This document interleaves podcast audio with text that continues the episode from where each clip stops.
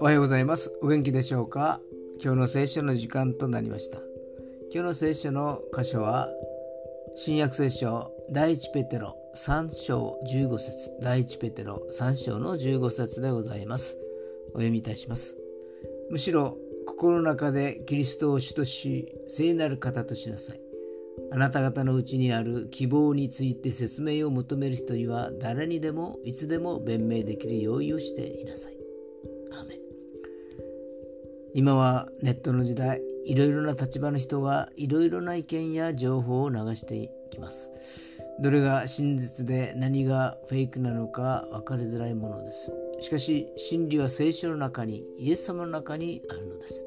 真理とはいつの時代も変わらないものです。今日も道であり真理であり命なるイエス様と共に歩むことができますように。それでは今日という一日が皆さんにとって良き一日でありますように。よッしーでした。